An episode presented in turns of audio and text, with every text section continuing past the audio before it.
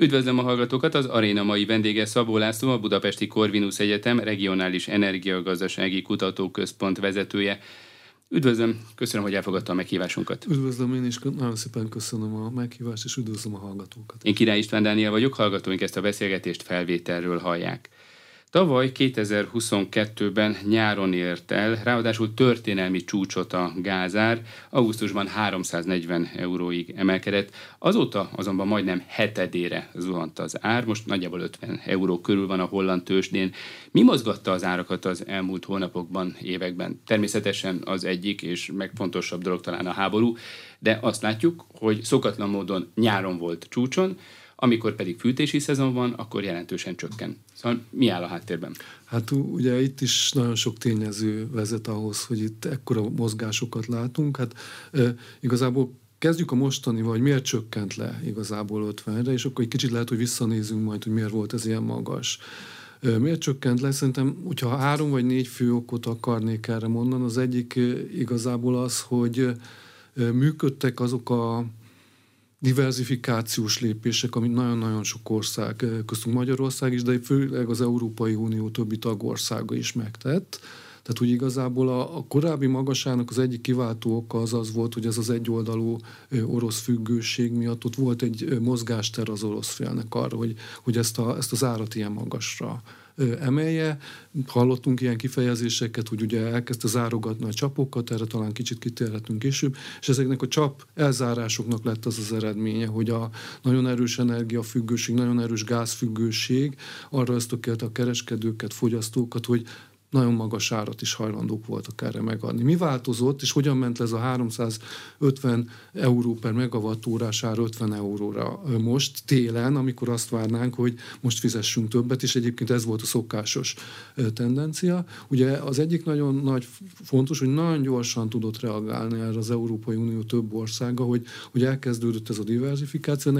A legnagyobb lépés az az volt, hogy ezt a LNG típusú gázt hozták be, tehát aki nem tudott vagy nem akart már orosz gáz behozni, az átváltott erre a hajón és világkereskedelembe kapható gázra, és akkor ez volt az egyik ilyen lehetőség. A másik dolog, ami nagyon-nagyon fontos, hogy volt egy nagyon nagy megtakarítás, tehát ez 15% fölötti gáz megtakarítást tudott elérni az Európai Unió egyik hónapról a másikra, ez egy nagyon-nagyon gyors 2022-ben volt teljes egész Európai Uniós fogyasztásban ez a 15 százalék? Igazából igen, tehát a 15 százalék az úgy jön ki, hogy mihez hasonlítok, tehát ez 2022-ben a 19-20-as évek átlagához képest egy 15 százalék. Ami olyan 70, 75 milliárd köbméter, 80 milliárd köbméter Igen, lehet. igen, nagyságrendileg ilyesmi lehet. Tehát, Ami úgy, pedig a teljes magyar éves fogyasztás 8-szorosa, vagyis 8 teljes évi magyar fogyasztás. Igen, hát ugye látunk el, hogy Magyarország egy ország az Európai Uniónak, viszonylag kismérettel, kis populációval, bár nagyon erősen kitett gázfogyasztásra. Tehát arányaiban mi ha GDP-re vetítjük, vagy per főre vetítjük, mi azért eléggé gázintenzív ország vagyunk, de az Európai Unióban ezek a megtakarítások, ezek egy nagyon jelentős csökkenést tudtak elérni. Ez a diversifikáció volt a másik lépés, ugye, hogy nem feltétlenül kellett orosz gázt venni, tehát akiknek Például Németországot, ha veszük példának, jött a Nord Stream 2 a vezetéken, amíg jött a gáz, amikor ez megszűnt, ugye az ő iparuk az is nagyon-nagyon gázfüggő, egy vegyipari termelő, egy, egy, egy olyan termelő, aki nyersanyagként használja, nem is energiahordozónként a gáz, meg se tudja kerülni ezt, és akkor erre volt megoldás, hogy akkor nézzük meg, hogy honnét tudunk máshonnan gáz szerezni, ennek az egyik megoldás az LNG volt, és akkor ez a két hatás, ez, ez tényleg nagyon erősen be, begyűrűzött, és ez, ennek az eredménye az, hogy 50 euróról beszélünk. Még egy hatást ki kell emelnünk, hogy mondjuk úgy, hogy szerencsénk is volt. Tehát, hogy sajnos az a probléma, hogy nagyon-nagyon sok mindenben, most az energiaszektorban egy nagyon nagy lútri jelentkezik itt, és ez az időjárás. Igazából az, hogy a mostani tél tényleg összevetve, és meg is néztem most az elmúlt 30-40 év második, harmadik leg kedvezőbb hőmérsékleti viszonyait hozta, ez is egy nagyon nagy szerencse volt igazából. Sajnos azt is kell mondani, hogy emögött a szerencse mögött van egy szerintem egy nagyon erős klímaváltozási probléma is. Ez a meleg éghajlat, ez ugye azért tudott itt ki megmaradni, illetve magasabb lenni, hogy a maga a klíma is nagyon nagyot változik. Hozzá kell valószínűleg szoknunk ahhoz, hogy nagyon változó lesz ez a tél, lesznek ilyen kellemes, kevésbé hűvös teleink, de simán lehet az, hogy egy-két éven belül nagyon hideg időszakok fognak megköszönteni. Ennek van meteorológiai oka is, ez az északi sark fölötti korona vagy áramlás igazából, ez nagyon gyakran sérül, és akkor ilyen nagyon hideg légörvények is meg tudnak érkezni, akár ide, akár az Egyesült Államokba, akár a Szibériába. Tehát, hogy az, hogy ez hol fog lecsapni, éppen az egy nagyon érdekes kérdés. Európán belül most szerencse volt, és ennek is egy nagyon jelentős megtakarítási hozama volt. Ez elérte azt, hogy és egy nagyon jó barométer van erre igazából. Ugye nagyon fontos Európában gáz tárolható, tároljuk is, hiszen racionálisan érdemes betárolnunk, hogy a téli nagy magas fogyasztású hónapokban ö, tudjuk ezeket használni. Ez egy nagyon jó barométer erre, mert hogy általában arról azt nézzük meg március vége felé, hogy hol állunk ezzel a tárolóval. És a mostani tárolói állás Európában nagyon jól áll. Tehát ma 65% fölött tárolói töltöttség van. Ez az egyik legjobb éves érték az utóbbi néhány éven belül, tehát hogy sikerült magasra feltölteni az az intézkedés, hogy tényleg töltsük fel ezeket a tárolókat lehetőleg 90% fölé, és induljunk azzal, ez jól sikerült, ez sikerült megoldani. Ez az egyik oka egyébként a magas gázáraknak nyáron, hogy, hogy volt egy ilyen kényszer, hogy ezt töltsük fel. Ez párosult azzal a hát információs bombázással is, hogy, hogy ez még, még, még drágább lett, tehát az emberek tényleg hajlandók voltak még magasabbat fizetni, és akkor ennek most megvan az eredmény, ez egy nagyon pozitív eredmény, hogy ilyen magasan állunk a gáztárolókkal. Az idei évre majd szerintem erre érdemes lesz kitérni későbbiekbe. Ez a barométer Magyarországon is nagyon-nagyon jól áll, és európai szinten is jól áll. Tehát megnyugodtak a kedélyek, és most már egy normálisabb piaci áron zajlik ez a kereskedés. Csak ugye a másik legfontosabb kérdés, hogy meddig lehet ez a viszonylag alacsony ár, ez az 50 euró közötti ideális, vagy talán reális ár? Uh, akkor ez megint azt hiszem két kérdés, tehát hogy ideális, reális ár-e.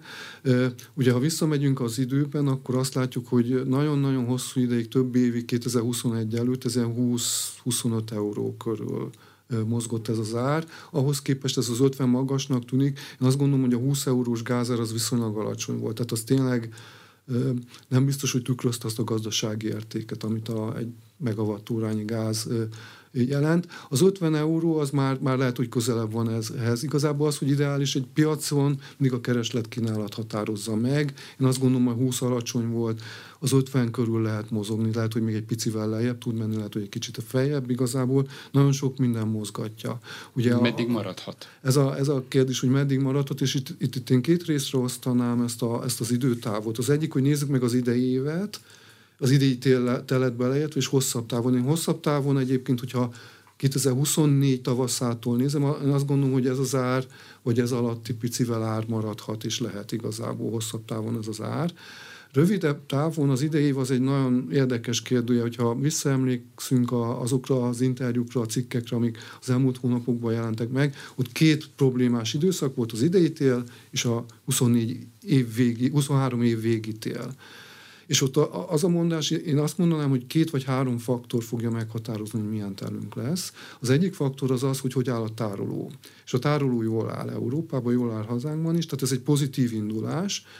És ez azt fogja eredményezni, a számításaink alapján a kutatóközpont felrakta egyébként a honlapjára ezeket a számításai, ez egy nagyon jó indulás fog eredményezni. Úgyhogy persze nem jön egy nagyon hideg március-április, mert tényleg nehezen kiszámolható, bár valószínűleg ezek már nem lesznek annyira hideg hónapok, hogyha egy-két hetes ilyen hidegbe is jut, akkor is jól fog állni a tároló. Ez azt jelenti, hogy az a kényszer, ami most is benne van az Európai Unióban, hogy megint őszre töltsük fel 90%-ra, ez egy nagyon jó indulás. Tehát az a tank, amiben a kocsit most meg kell tankolnom, most nem az üreset kell megtankolnom, hanem a félig teli tárolómat. Tehát kisebb lesz az a számla, amit ki kell a benzinkútnál fizetnem, ugyanígy kisebb lesz az a számla, amit a gázért ki kell fizetni, ami egy, egy nagyon pozitív indulás. Ez azt jelenti, hogy, hogy a mi számításaink alapján ez a faktor, ez jól áll, a másik faktor az pedig Ázsia, illetve a világkereslet az LNG-re, erre a új üzemanyagunkra, amire most ugye nagyon rácsapott Európa is, és akkor az lesz igazából nagyon nagy kérdés, hogy az ázsiai LNG kereslet, az mennyire fogja felhúzni ezt az árat. Hogyha ott egy normál szinten mozgunk, akkor azt, azt lehet mondani, a számítások azt mutatták a kollégáim számításai, hogy, hogy valószínűleg nem fog egy 2022-es számla semmiképpen megismétlő, nem 21 előtti szinten is gázszámlával számolhatunk igazából. Itt ugye megint egy nagyon nagy faktor azért, hogy a következő évi télben is hasonló szerencsénk lesz hogy azért bejönnek ezek a hideg 3-4-5 hetek, és akkor hozzá kell nyúlni. Tehát, hogy nekem ez a hosszú távú előrejelzésem, és ugye ennek van egy üzenete is, hogy kicsit megfordulnak a logikák, hogy korábban ugye télen volt drága gáz, és nyáron majd szépen lemegy. Hogyha jól csinálják a közgazdászok is, a tervezők is, a kereskedők ezt a dolgot, akkor ez be fog tudni állni, hogy nyáron se lesz olcsóbb sokkal a gáz, és akkor ezen a szinten tudunk majd mozogni, és akkor ezt a számlát kell majd kifizetnünk. De mondom, hosszú távon azért azt várom, hogy akár ez a szint is maradhat, és nem lesznek ezzel problémák ha egy mondatban akarom összefoglalni, a, az orosz egyoldalú gázfüggőséget most egy ilyen kvázi világfüggőségre váltottuk át. Tehát nem az van, hogy egy szereplő fogja tudni ezt befolyásolni, hanem több szereplőre váltottuk át ezt a függőségünket. Akkor, ha jól értem, 2023 nyarán nem számít arra, mint ami 2022 nyarán volt, hogy 7-6-7 szeresére dráguljon a gázára. Mégis mekkora lehet a jelenlegi számításaik szerint a növekmény drágább lehet a gáz nyáron, vagy akár ilyen 50 euró között mozoghat, vagy körül mozoghat továbbra is? E, igazából itt nem szeretnék ilyen nagyon-nagyon árakat mondani, mert hogy az, az szerintem lesz nagy tüske? Lesz. Én azt a tüskét, azt a 350 vagy 340 euró per megawattúrást, azt nem várom. Ugye ott abban nagyon-nagyon sok zaj, nagyon-nagyon sok kockázat és nagyon, nagyon sok probléma belekerült, tehát hogy volt egy kvázi hisztéria, hogy akkor muszáj volt ennyiért megvenni néhány fogyasztónak, kereskedőnek ezt. Én ezt azt gondolom, hogy ezt azért mindenki megtanult, hogy nem biztos, hogy érdemes erre úgy gondolni, hogy ez akár tartósan így is maradhat. És hogyha bejön egy ilyen racionalitás, az a szín nem nagyon érhető fel. Nyilván elérhető egy 100 euró fölötti ár is nyáron. Ennek mondom több tényező is lehet, egyről nyilván nem beszéltünk, mert azért háború van a szomszédunkban, és ennek a háborúnak a kihatása azon nyilván nagyon erős hatással lehet, főleg régiónkra, de egész Európába, de ezt azért valamennyire most kezeltük már, tehát én azt a, azt a szintet semmiképpen nem várom. Milyen hatása van a betárolt gáznak a mostani gázára, illetve az egész gázpiacra? Mert ugye, mint mondta, nyáron vásárolt nagyon sok ország és tárolt el jelentős mennyiségű gázt, 300, 340, 250 euróért, most viszont 50 euró a gázára. Itt még egy dolgot behoznék, nem csak a betárolt gáz mennyisége itt a kérdéses, hanem hogy az is kérdés, hogy akkor, amikor mondjuk a kereskedők megvásárolják ezt a gázt, érdemes egy kicsit belenézni, hogy hogyan működnek az ilyen szerződések. A szerződésben legtöbbször van egy olyan klauzula, hogy van egy plusz-minusz 20 vagy 25 százalékos mozgástér. Ugye azt látjuk, hogy ez most megnövekedett egyébként plusz-minusz 40 százalékra Magyarországon, nagyon-nagyon sok fogyasztónak. Gondoljuk bele, mi történik. Egy prudens kereskedő, amikor megkötötte ezeket a szerződéseket, lekötötte azt a középmennyiséget, mondjuk a 100% ot ami a szerződésbe szerepelt, de itt van egy plusz-minusz 20% os vagy plusz-minusz 40% os mozgástér. Mi történik akkor, ami most megtörtént, hogy lejjebb megy a fogyasztás, tehát 20% kal kevesebbet fogyasztunk. Mondjuk Magyarországon ez a szám nincs teljesen 20% on de jelentős 12-3-4 kal kisebb ez a fogyasztás, amit ugye megvettek a kereskedők. Mi történik ilyenkor? Nekik, mivel kisebb lett a fogyasztás, ezt el is kell adni. Tehát, hogy van még egy paraméter, vagy még egy faktor, ami a mostani periódusban lejjebb nyomta az árakat. Ez, a, ez az extra nyomás, hogy, hogy ezt a plusz mennyiséget most mindenki megpróbálja a piacon egy kicsit így érvényesíteni, és ennek lehet, hogy van egy árcsökkentő hatása, tehát az 50 eurós árban ez a, ez a hatás is benne van, nehéz számszerűsíteni, hogy ez hány százalék lehet igazából. Mindeközben az áram ára hogy változott a piacon? Ugye azt nagyon mm, látnunk kell, és azt hiszem a múltkori adásban is beszéltünk róla, hogy most jelenleg nagyon-nagyon erős összefüggés van a gázár és a villamosenergia ár között. Igazából azt kell látni, hogy a villamosenergia piacon még jelenleg is ugyanaz a módszer és metódus van ármeghatározásra, vagy meghatározódásra. Tehát az a piaci mechanizmus, hogy az utolsó legdrágábban termelő, de még szükséges erőmű fogja megmondani, hogy mennyi a villamos energiára az adott órába, és ez még mindig legtöbbször a gáz. Tehát most egy az egybe lehet egy nagyon egyszerű számot, számítást véghez vinni. Ezek az erőművek mondjuk 40%-os hatásfokkal tudják az 1 megawattóra gázt 0,4 megawattúra villanyra átváltani. Tehát itt egy, egy egyszerű Móriczka számolás az azt jelenti, hogy egy 40, 50, illetve inkább 50 eurós gázár az olyan 120 eurós villanyának felel meg. Ha megnézzük az európai piacok nagy részét, most ezen a szinten mozog igazából. Ha a gázár lejjebb fog menni, akkor ez az ár is lejjebb fog menni.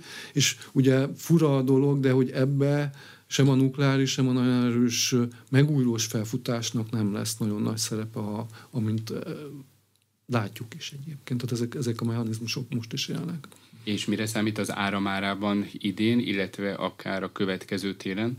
Tehát ugye ugyanez a mechanizmus lesz igazából, tehát hogy hogyha a gázár növekszik, szerintem az elkövetkező egy-két évben még mindig a gáz lesz ott meghatározó, akkor vele együtt fog menni. Ha további csökkenés egy 40 eurós tehát, hogyha 50-ről mondjuk lesz egy 20%-os csökkenés, és 40 euróra megy le a gázár, akkor 100 alá is becsökkenhet igazából a villamos energia. A modellezéseink egyébként is most nem az idei évről mondom, hanem inkább hosszabb távon, tehát jövőtől előre tekintve itt, itt leginkább egy ilyen 80 és 100 euró közötti per megawattórás árat valószínűsít. Egyik fő hajtóerője ugye a gázár, és azt, azt is látnunk kell, hogy nyilván a karbonköltségek azok, amik a gázárat még meghatározzák. A szenet, gáz használó erőműveknek nem csak az üzemanyagért kell fizetniük, hanem azért a széndiokszid kibocsátásért, amit okoznak. Ugye azt is lehet tudni, hogy az a szenes erőműveknél ez kvázi dupla teher a gázhoz képest, mert hogy egy tisztább technológia igazából ebből a szempontból. És ugye azt is említette, hogy a gáz árában egy fontos tényező volt az, nagyjából így fogalmazott, hogy Oroszország elkezdte elzárogatni a csapokat, Ugye az első sok, vagy az első piaci felhördülés még a háború kitörése előtt 4-5 hónappal volt, amikor 2021. decemberében ért el hát mostani eszünkkel kicsit kevésbé magas, de akkor nagyon magasnak tűnő 100-140-150 eurós árat a gázár, és már előtte 2021 nyarán is voltak kisebb-nagyobb tüskék, sőt, azt mondták akkor itt az elemzők az Inforádió Arena című műsorában, hogy nagyjából a teljes felhasználás 10%-a hiányzik a piacról, akkor a 40-50 milliárd köbméter. Hogy volt akkor? Mikor indult el ez a hektikus gázár időszak? Igen, igen, tehát ugye ha megnézzük azt az ábrát, aminek ez a tavaly augusztusi ártuska csúcsa, az a 340-350 eurós, ugye ott az volt a másik probléma, hogy, hogy a, erről a 20 eurós gázáról már már egy nagyon-nagyon erősen növekedő tendencia volt egész évre jellemző, 21 folyamán. Igazából 21 második felétől lehet azt mondani, hogy, hogy egy nagyon erőteljes és tendenciaszerű növekedés volt. Ami azt a problémát is behozta, hogy mindenki azt várta, hogy jó, jó, most növekszik, de majd lesz ez kevesebb, és ez nem jött be ez a várakozás. Tehát mindenki várakozott, és el kellett tolniuk ezeket a szerződéskötés és egyéb dolgokat, és olyan időszakra kellett kötni, amikor már, már muszáj volt lépniük, tehát el kellett fogadniuk a még magasabb árakat. És ugye ez egy, ez egy tudatos stratégia volt az orosz részről, mert hogy nem csak az volt, hogy a szállítások csökkentek, hanem vannak orosz tárolók Európában, és ott is csökkentek ezeknek a tárolóknak a mennyisége. Ez egy olyan jelzés volt a kereskedőknek, hogy, hogy muszáj volt valahonnét beszerezniük ezt a gázt, és ez a probléma, hogy ez a folyamatos tendenciaszerű növekedés, ez mindenkit váratlanul ért. Tehát ez egy nagyon sokszerű, hát Németország a fő udas ebben a dologban, hiszen ők azt gondolták, hogy egy olyan szállítóval állnak szembe, aki az ő szerződéses kötelezettségét mindenképpen be fogja tartani, és érdemes megnézni azokat azt a négy vezetéket, amelyen érkezhet egyébként a, a gáz Oroszországból. Ugye van a Nord Stream 1-2, ami sose lehet használva, kettes. Ugye van a lengyeleken keresztül egy vezeték, magyar-szlovák reakció, van egy ugye, török áramlat nevezetű. Ha megnézzük egyébként, akkor nagyon-nagyon drasztikus változások voltak, nagyon váratlanok. Ugye a Nord Stream 2 az nem lett beüzemelve, a Nord Stream 1 is megszűnt, ugyanúgy megszűnt a Jamalon, tehát a lengyeleken keresztül sincs. És nagyon furcsa, hogy ugye nagyon ki van használva a déli áramlat igazából, és még az ukrán relációban érkezik még mindig ö, ö, gáz. Azt is látnunk kell, hogy ez a déli áramlat azért az de ötödét sem tudja, mint a másik nagy vezetékek, tehát hiába van teljesen kihasználva, itt nem tud akkora mennyiségű gáz bejönni, mint a többi ö, részről. És azt is említette, hogy ez az orosz hatás az árakban talán jelentősen vagy érezhetően csökkent. Egy évvel az orosz-ukrán háború kirobbanása után hogyan változott meg már az orosz energiahordozók arányait Európában, illetve a gázszállítás? Tehát, hogyha a gázról beszélünk, ott igazából egy nagyon-nagyon drasztikus változás volt. Tehát, hogyha azt mondjuk, hogy korábban behozta azt a, a fix mennyiséget, ami látszott, hogy azért szépen be tud jönni, ez tizedére esett most igazából. Tizedére, nem tizedével. Tizedére. Tehát a 4000, azt hiszem, jól emlékszem, 4000 teravattórás szint, az lement 300 körülire tehát tizedére esett az a szállítás, tehát ezeken a vezetékeken ennyi tud venni, illetve az van, hogy ennyi vevő van rá.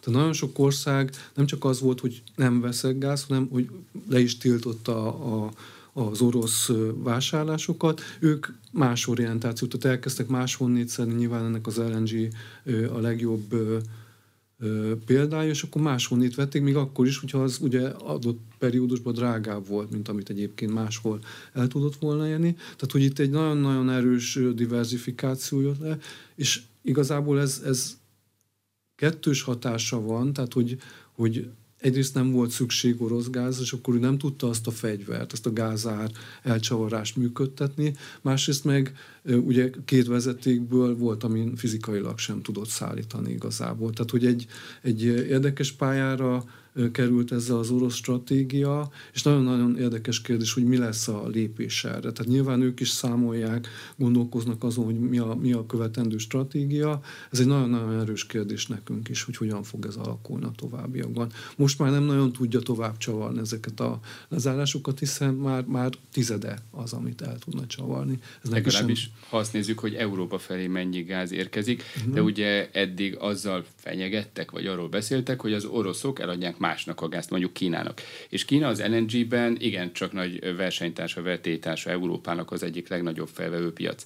Vagyis, hogyha eladja Kínának a gázt, akkor nem fognak LNG-t venni, az, ami, ami azt jelenti, hogy mi olcsóbban jutunk gázhoz. LNG-ben legalábbis.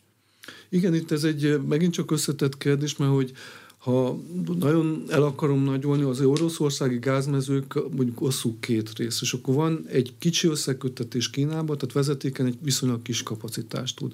Azok a gázmezők, amik jellemzően Európa felé szállítottak, azt még egyenlőre nem tudja elszállítani Kínába vezetékesen, hiszen még nem épült meg bár a tervek megvannak, és talán épül is ez az összekötő vezeték, tehát ez, ez még több év igazából. A másik ugye, hogy lehet neki is LNG-t előállítani, tehát az oroszok is képesek erre, és egyébként Európa azt vesz továbbra is érdekes módon, tehát hogy viszonylag nagy mennyiségben lng veszünk, azt el lehet szállítani kétségtelenül Kínába. Ami információ nálunk van, hogy az az ázsiai piacok sokkal nyomottabb áron hajlandóak ezt megvenni az európai piacnál. Tehát ez is egy, ez azért gazdasági kérdés, tehát nyilván, hogyha sokkal olcsóbban kell eladnom, akkor annak megvan a maga következménye igazából az orosz bevételekre, az orosz költségvetésre, az orosz gazdaságra is. Milyen uniós, illetve tagállami tervek vannak? Mennyire szeretnék leszorítani az orosz energiahordozók arányát? Tovább lehet-e ezt a tizedére esett arányt szorítani, korlátozni? Ugye annyit pontosítani, hogy ez a gáz, most a gázról beszélünk, mert ugye jön még egyéb üzemanyag is Oroszországból. Ez egy nagyon-nagyon érdekes kérdés, hogy mennyire kellene, vagy hogyan kellene ezt leszorítani. Azért azt látni kell, hogy Európa eléggé magas energiafüggőséggel rendelkezik, tehát 60 százalék fölöttivel, hogyha az össz energiahordozó függőséget nézzük. És az egy nagyon jó kérdés, hogy Gázra akkor is szükségünk lenne egyébként, hogyha nem akarok energiafelhasználásra használni gáz, nem akarok hőtermelésre használni, hiszen a gáz egy alapanyag is vegyiparba egyéb helyen is. Tehát nagyon, nagyon műtrágyagyártás. Nagyon nehéz lenne elképzelni, hogy 4-5 6-7-10 éven belül teljesen meg tudok szabadulni. Tehát én azt gondolom, hogy lehet nagyon erőteljesen csökkenteni, főleg ha az energetikai felhasználást nézem, de vannak olyan szektorok, iparágok, ahol ez nem érdemes, és gazdaságilag sem feltétlenül racionális, valószínűleg érdemes egy átmeneti időszakot adni arra, hogy gázt használunk, ha elérhető, és olcsó megfizethető, és biztosan elérhető. Én azt gondolom, hogy egy, egy hosszú távú stratégiába beleférhetne az is, és bele kell, hogy férjen az is, hogyha normalizálódna a helyzet a keleti oldalon is, akkor nyilván egy piaci alapon meg kell nézni, hogy mennyi az, amit gázt érdemes behozni Oroszországból. Azt a leckét mindenki megtanult, és meg kell, hogy tanuljunk, nem lehet nagyon magas ez az arány. Tehát nyilván olyan szinten kell ezt tartani, ami mind európai szinten, mind tagállami szinten nem fog ilyen kiszolgáltatottságot eredményezni, tehát hogy racionális alapon legyen árazva és szállítva ez a gáz igazából. Ez lehet, hogy akár ilyen 10% körül is lehet, lehet akár magasabb szint, hiszen kétségtelenül ha megnézzük a korábbi piacokat, azért egy LNG szállítás, amikor ezt cseppfolyósítom, hajóra rakom, elküldöm egy kikötőbe, ez nyilván drágább, mint egy kiépített hálózaton normálisabb körülmények között szállítanak gázt szerintem. Hogyha Európát regionális szinten nézzük, mely régiók, mely országok tudták jelentősebben csökkenteni az orosz kitettségüket, és mely régiók nem? Ugye, ha megnézzük, Németország és Németországról keletre voltak azok az országok, akik leginkább ki voltak szolgáltatva, és leginkább ezt a gázt használták gazdasági alapon is, hiszen ott is az volt a számolás, még a kockás papíron, vagy a modellekben Németországban, hogy ez a legjobb alternatíva. Mi történt? Németország maga nagyon erősen el tudott szakadni ettől. Lengyelország is nagyon-nagyon erősen, ugye ott kisebb is volt ez a fogyasztás, nem volt. A csehek is, és akkor van Szlovákia, Magyarország, aki ezt nem nagyon tudta, vagy nem akarta ezt meglépni. Tehát a felhasználás nagy része hazánkban és Szlovákiában azért még mindig orosz gázon alapul. A többiek, és ez egy nagyon-nagyon, azt látni ez egy nagyon-nagyon fájdalmas lépés volt Németországnak. Tehát, hogy olyan döntéseket kellett hozni, ez a diversifikációt annyira gyorsan kellett megtenniük, hogy, hogy nagyon magas árat kellett ezért fizetni. Gondoljuk bele, megépült az első FSR-juk, tehát az első LNG fogadó termináljuk, ők nem lehet tudni, de nagyon-nagyon magas árat fizettek azért, hogy ez a normál több éves időszakot, ezt egy fél évre rövidítették meg igazából. Tehát ennek nyilván nagyon nagy kockázata, nagyon nagy ára volt, de azt mondták, hogy nekik ez is megér, illetve szüksége van, hiszen az ipari kitettség, a szektorális kitettség ezt meg, meg kívánta igazából. Más országok pedig azt tudták meglépni, hogy vagy az afrikai, vagy a norvég szállításokat próbálták növelni, itt azért elég limitált kapacitások voltak, és a válasz az az LNG volt. És az az, az ország tudott LNG kapacitás, illetve LNG behozni magasabb aránynak, akiknek már megvoltak ezek a, a, kapacitásai. Nagyon sok ország, Franciaország, Spanyolország rendelkezett már ilyenekkel, érdekes módon, például a németek nem. Hollandiában is sok képült, tehát egyre inkább diverzebb ez a forrás. Amit lehet látni, hogyha a régiónkban gondolkodunk, Lengyelországnak is ugye épült ki egy ilyen kapacitás, illetve Görögországban volt, és most már Horvátországban is van, úgyhogy azért a régión környékén is vannak ilyen kapacitások egyébként. Milyen alternatívák vannak Közép-Európa számára? Ugye nincsen tengeri kikötőnk, mondjuk Magyarország, Csehország, Szlovákia, Lengyelországnak sem feltétlenül volt olyan erős az LNG terminál kiépítettsége eddig. Uh-huh. Hát igazából itt az alternatív nincsen kikötőnk, azt senki se szereti, hogy két-három országon keresztül szállítva kapja meg ezt a gázt igazából.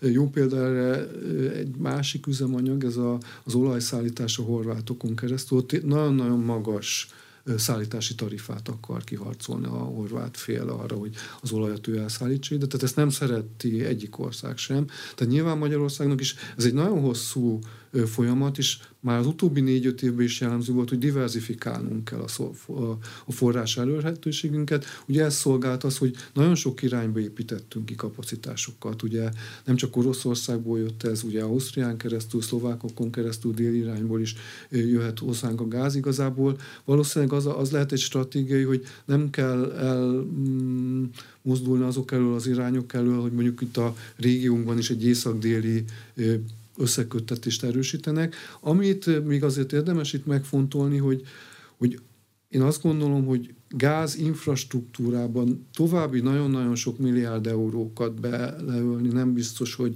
érdemes. Tehát, hogyha azt gondoljuk, hogy ez tényleg egy átmeneti üzemanyag, tehát segíti azt a dekarbonizációt, hogy a 2030-as és az a 2050-es nullás célt elérjük, azért ott látszik, hogy azért egyszer vége lesz a gáz igénynek, és azt a, ugye ott is van szindioxid kibocsátás, tehát ez is egy fosszilis üzemanyag, bármennyire is sokkal tisztább, mint a szenes. Tehát hogy azért azt is mérlegelni kell, hogy mekkora új infrastruktúrális beruházásokba érdemes nekünk beszállni, ahhoz, hogy ezt az átmeneti időszakot meg finanszírozzuk igazából. És hogyha az elmúlt egy évet nézzük, akkor hány LNG terminál jött létre, mennyivel nőtt a kapacitás, illetve a jelenlegi beruházások mennyivel növelik vagy növelhetik meg ebben az évben, vagy akár jövő évben az LNG felvételét Európának? Ugye itt az LNG kapacitásmérés az egy sokkal nehezebb dió, mint mondjuk egy csővezetékkel, mert ezek az elég komplex rendszerek. Tehát egy LNG terminálnak legalább két vagy három paraméter jellemzi azt, hogy mi is a kapacitása, mert hogy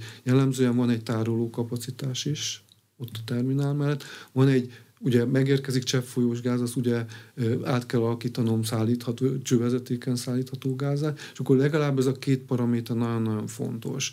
Én azt gondolom, hogy inkább lehet, hogy jobb ilyen százalékos arányban gondolkodni, nagyon-nagyon erős felfutás volt. Ami számot én láttam, az ilyen 15 és 20 százalék fölött nőtt egy év alatt ez a kapacitás a tároló, a cseppfolyós, az LNG termináloknál lévő tároló kapacitás, ami azért azt mutatja, hogy ez egy nagyon durva növekedés volt. Tehát egyik évre a másikra soha nem volt ekkora növekedés. Tehát olyan országok, mint például Németország, ugye befejezett mostanra egy terminált, és további kettőt tervezett be. Hollandi ugyanez a példa, tehát hogy nagyon-nagyon új, sok új kapacitás terveződik. Valószínűleg én azt várom, hogy, hogy ö, nem feltétlenül fog az összes megvalósulni, lesz egy ilyen kis racionalizálása ennek, hogy a tervekből mennyi az, amit valóban érdemes majd megcsinálni, és akkor meglátjuk igazából. Milyen korlátai vannak a kapacitás kiépítésnek, akár földgázban, akár kőolajban? Mert az Adrián persze lehet hozni egy-két tankerrel, de amikor majd a 15. tanker jelenik meg az Adrián, azt már nem biztos, hogy jó szemmel nézik, meg nem is biztos, hogy ezt a forgalmat ki tudja szolgálni az a terület. Illetve, hát ugye, mint mondta, van lefejtés, van tárolás, van egy szint, ami fölé nem tudunk menni? Nem tudunk annál több gázt behozni LNG-vel Európába? Hát, hogyha nagyon-nagyon sok pénzt teszünk az asztalra, ez nagyon-nagyon növelhető. Ez Csak mondta, hogy nem feltétlenül kellene most milliárdokat, 10 milliárdokat beruházni 10 évre. van szükség rá. Igazából szerintem egy nagyon nagy kérdés, hogy az a 15%-os gáz megtakarítás, amit az elmúlt évben elértünk, az valós-e, jövőre is megmarad-e, illetve még akár növelni is tudjuk ezt a 15%-ot, mert akkor ez egy nagyon nagy kérdés, hogy szükség van-e újabb kapacitásokra. Csak egy magyarországi példát emeljük ki, hogy akkor Magyarországon szerintem olyan 12-13 százalék lehetett ez a gáz megtakarítás, amiről beszéltünk. Érdekes módon azt várná az ember, hogy ez leginkább a lakosság vagy a fűtési eredetű megtakarítás volt, és érdekes, itt nagyon furcsa kép van kibontakozóban. Három felhasználás van villamosenergia szektoros felhasználás, ott szinte nem változott a dolog, ugyanannyi gáz használtunk fel, mint korábban, tehát nem takarítottunk meg. Van a lakossági, az európai átlag ilyen 12-13 százalék körül lehet a lakosságnál, mi ebben 8 százalékon voltunk. És van az ipari ö, ö, megtakarítás, ahol Kicsit kisebb az európai szín, de itt van a nagy szám Magyarországon, ipari felhasználásban történt egy nagy megtakarítás. Sajnos ez nem megtakarítás volt, ez azt jelenti, hogy mindenki emlékszik, különböző vegyipari műtrágyagyárak leálltak termelésekkel hónapokra, tehát kvázi nem egy ö, megtakarítás volt, hanem leállásból eredő megtakarítás, tehát nagyon érdekes kérdés, hogy jövőre ebből mennyi marad bent. Azt gondol, és az, ami még meglepő, hogy azt gondolnánk, hogy egy nagyon rossz épületállományban Magyarországon energetikai szempontból, tehát nagyon pazarló, kis hőszigetelésű, nem, és itt, itt nem értünk el nagyon nagy megtakarítást igazából. Nagyon jó kérdés, hogy meg fogjuk-e azt tenni, hogy ezeket a tényleg valóban energiahatékonyságról ösztöző megtakarítások jövőre meg fognak tudni valósulni, és akkor egy érezhető növekedés lesz ebben a megtakarításban, illetve működik-e az a dolog, hogy a, a gáz alapú fűtést át tudom állítani villamos alapúra, és hogy ez, ez nagyobb mértékben megjelenik-e hazánkban, ez szerintem egy nagyon-nagyon fontos, érdekes kérdés. Magyar szinten, illetve európai szinten ez az átállás a gázról áramra, ez mennyire lehet jelentős? Egyáltalán tudják-e, tudjuk-e mérni? Ez, ez hosszú távon nagyon-nagyon jelentős lehet igazából. Tehát ha mi hosszú távú modellekben gondolkozunk a reknél, tehát leginkább nem egy-két évre nézünk előre, hanem 10-20 éves távlatokra. 2030-as, 2040-es célkitűzéseket nézünk meg, illetve forgatókönyveket, és ott az látszik, hogy nagyon-nagyon erőteljes hatással ennek, lesz ennek a gázról villamos energiára való váltásnak. Ennek sok hajtómotorja van. Az egyik hajtómotor ugye a, a közlekedés lehet, hiszen a villanyautók meg megjelenésével az elektrifikáció az egy növekedés lesz. Ugye az, az ugye nem gázt vált ki, hanem kőolajat vált ki, de hogy egy nagyon erőteljes villamosenergia növekedést okozhat és hasonló módon megtörténhet ez a váltás egyébként a fűtésbe is, hiszen hőszivattyúkkal is tudok fűteni, gázfűtés helyett hőszivattyút beállítva.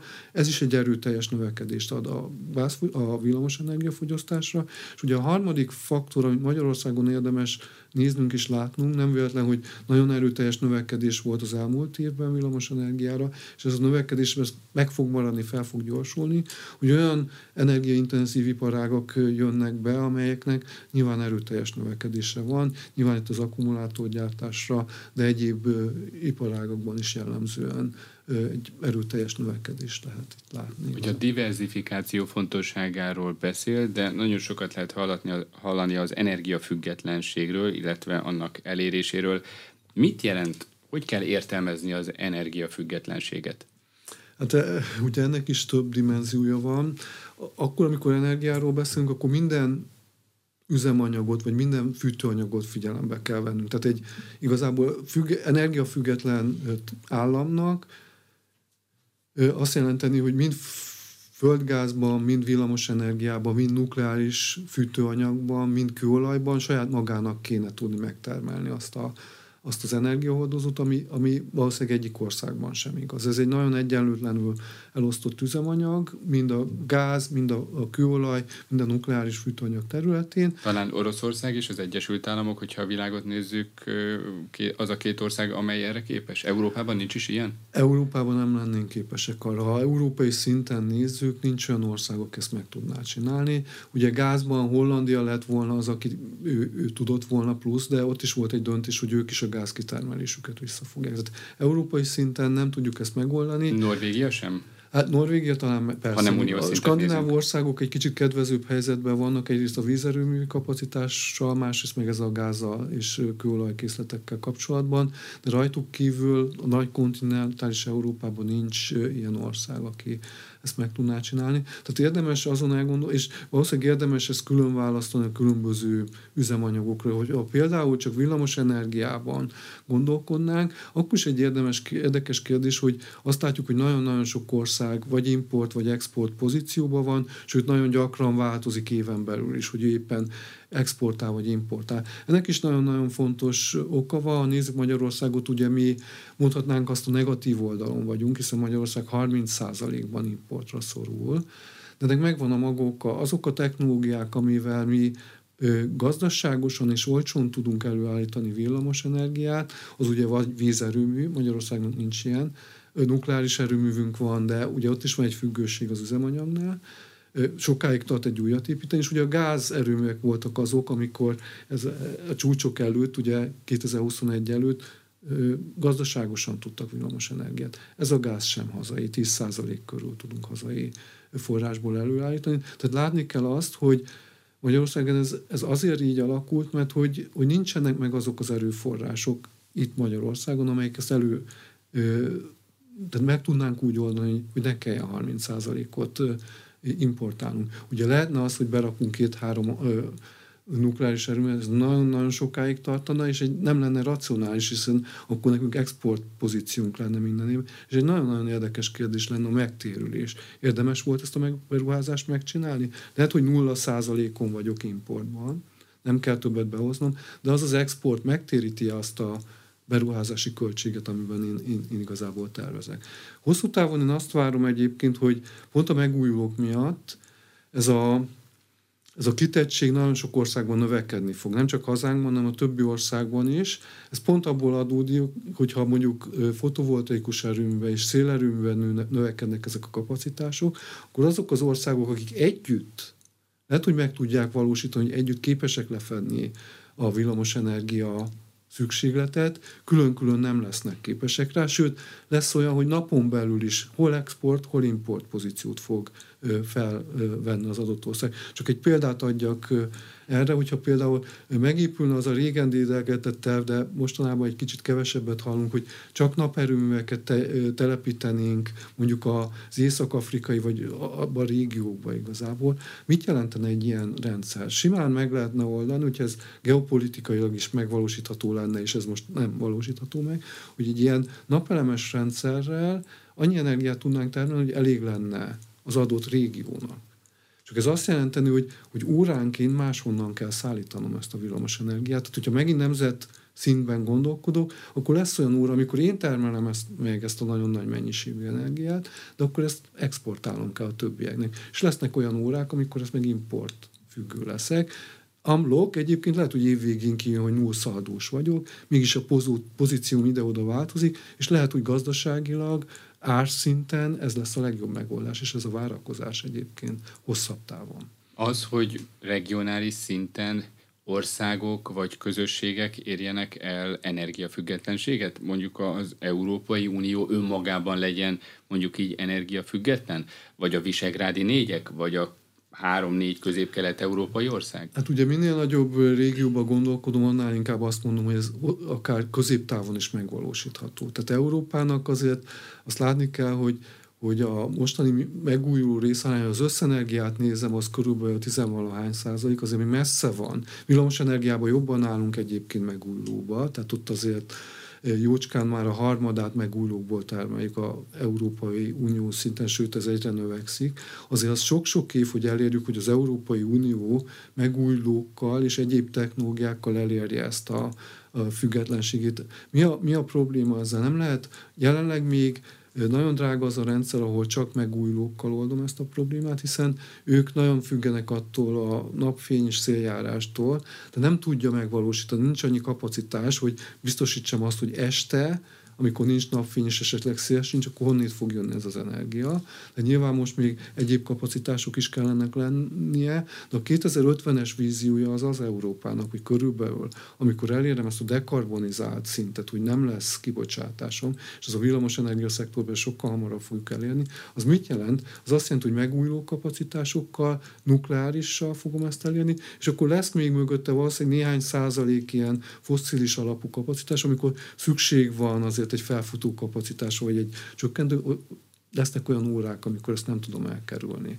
De, de, de igazából nagyon közel leszünk a nulla ö, importhoz egy össze-európai szinten ekkor már. És ugye ekkor már bejönne, vagy ekkor már használnánk a hidrogént. Hol tart a hidrogén felhasználása? Hidrogént egyébként most is használunk fel, nagyon sok iparágban, ipari szektorban, megint vegyiparban szükség van hidrogénre. Tehát a jelenlegi felhasználás az igazából ezekben az ipari központokban van. Energetikai felhasználás ilyen klasszikusan nincsen igazából. Technológiák megoldható, elektrolízissel nagyon-nagyon szépen és egyébként környezetbarát módon lehet ezt előállítani, hiszen vizet felbontjuk hidrogénni, oxigénni, nincs szennyezőanyag. A probléma az, hogy ez nagyon energiaintenzív, nagyon villamos energiaintenzív, és az a kérdés, hogy ilyenkor mindig egy átváltás van. Az a hidrogén, ami egyébként tisztának tűnik, az attól lesz tiszta, hogyha tiszta energiából állítom elő. Hogyha azt nem tisztából, mert ugye földgázból is lehet, nukleáris energiából, megújulókból is lehet ilyet előállítani. Nyilván az a hidrogén molekula, amit én földgázból állítok elő, annak meg lesz a maga kibocsátási háttere igazából. Tehát ez egy nagyon-nagyon érdekes kérdés, hogy, hogy ezt a technológiát, ami, ami megvan, tehát hogy elérhető igazából, végig kell gondolni, hogy igazából melyik lesz ebből is az a megoldás, ami valóban hosszú távon is működni fog. Ugye egy nagyon-nagyon erős vita bontakozik ki az Európai Unióban, hogy hosszú távon tényleg zöld energiát akarok megújulókba elváltani. Rövid távon nem tudom azt megcsinálni, hogy csak fotovoltaikus és széles erőműből. Mennyire engedem meg azt, hogy ez nukleáris erőműveknek az outputjaiból, vagy földgázból jöjjön meg, amit csak azért akarna megengedni az Európai Unió, hogy akkor képül a kapacitás, képülnek a nagy termelői kapacitások, valószínűleg kell egy-két szállítóvezeték is, és akkor ez így, így, így el tudja vinni azt, el tudja indítani azt a folyamatot, hogy amikor kiderül, hogy ez tényleg működik, akkor már nagyobb mennyiségben tudjuk hidrogént termelni. Nekem azért van egy ö, itt egy nagyon-nagyon erős felfutás van legalábbis gondolkodásban hidrogénről, de, de majd meglátjuk, hogy öt év múlva mi lesz ebből valós. Nyilván vannak olyan területek, amelyekben tényleg gazdaságilag is racionális, és ez az, az ipari területek, nyilván, ahol amúgy is van hidrogénfogyasztás. Van egy-két olyan folyamat, ahol nem is tudjuk elkerülni, hogy hidrogénnel gyártjuk, de az, hogy ez fűtésre, rendes személyautó közlekedésre mikor lesz használva, az egy nagyon erős kérdés. Talán Vagy energiatárolásra, mert ugye mondják a zöld hidrogént, mint fogalmat lehet hallani, hogy a mondjuk így felesleges napenergiából, amit nem használunk éppen föl, abból állítanánk, hogy állíthatnánk elő hidrogént, az pedig ugye az energia mérlegétől függetlenül teljesen tiszta. Igen, igen, csak akkor egy pici-pici matekot hozunk ide be, hogy akkor, amikor napelemek fogják ezt mondjuk előállítani, ugye ott van egy transformációs veszteség. Majd ezt tárolnom is kell valamennyi ideig, ott tárolom a hidrogén, esetleg még szállítanom is kell, majd vissza kell ezt kvázi pumpálnom a rendszerbe, újra villamos energiát gyártok belőle. Egy ilyen sok konverziós, transformációs folyamatnak azért az az eredmény, hogy jó, hogyha 20%-át fogom megkapni annak az energiának, amit egyébként, ha direktbe betámláltam volna a rendszerbe, megkaptam. Tehát az, hogy ez a kiegyensúlyozásban mennyire használható, azért ezeknek a hatékonyságnak a függvénye lesz igazából. Tehát itt még azért nagyon-nagyon sok gondolkodásnak el kell, illetve kutatásfejlesztésnek, fejlesztéseknek végbe kell menni ahhoz, hogy ez, ez tényleg odáig jusson. Tehát igazából én azt gondolom, hogy valószínűleg sokkal-sokkal nagyobb szerepe lesz a hidrogénnek, meg lesznek azok a speciális területek, amikben már látjuk, hogy, hogy lesz ilyen szerepe, ipari felhasználásban mindenképpen, valószínűleg a közlekedésnek egy néhány szegmensében, de nem feltétlenül a személyi közlekedésbe igazából, ott, ott, ott lesz ez a úttörő szerep, és akkor azt mondom, meglátjuk, hogy mennyire fog tudni képülni még inkább ez a rendszer, és még inkább fogja tudni ellátni a kisebb és kevésbé gazdaságos feladatokat. Csak egy példát hagy mondjak fűtésre, lakossági fűtésben egy hőpumpa sokkal erőteljesebben tud, és hatékonyabban tud működni, mint egy tárolt hidrogénből való fűtési mód. Köszönöm, hogy itt volt az aréna mai vendége Szabó László, a Budapesti Corvinus Egyetem regionális energiagazdasági kutatóközpontjának vezetője volt. A műsort visszahallgathatják az infostart.hu oldalon. A műsor összeállításában Szécsi Ágnes és Módos Márton főszerkesztő vett részt. A műsorvezetőt Király István Dánielt hallották. Köszönöm a figyelmüket, viszont hallásra!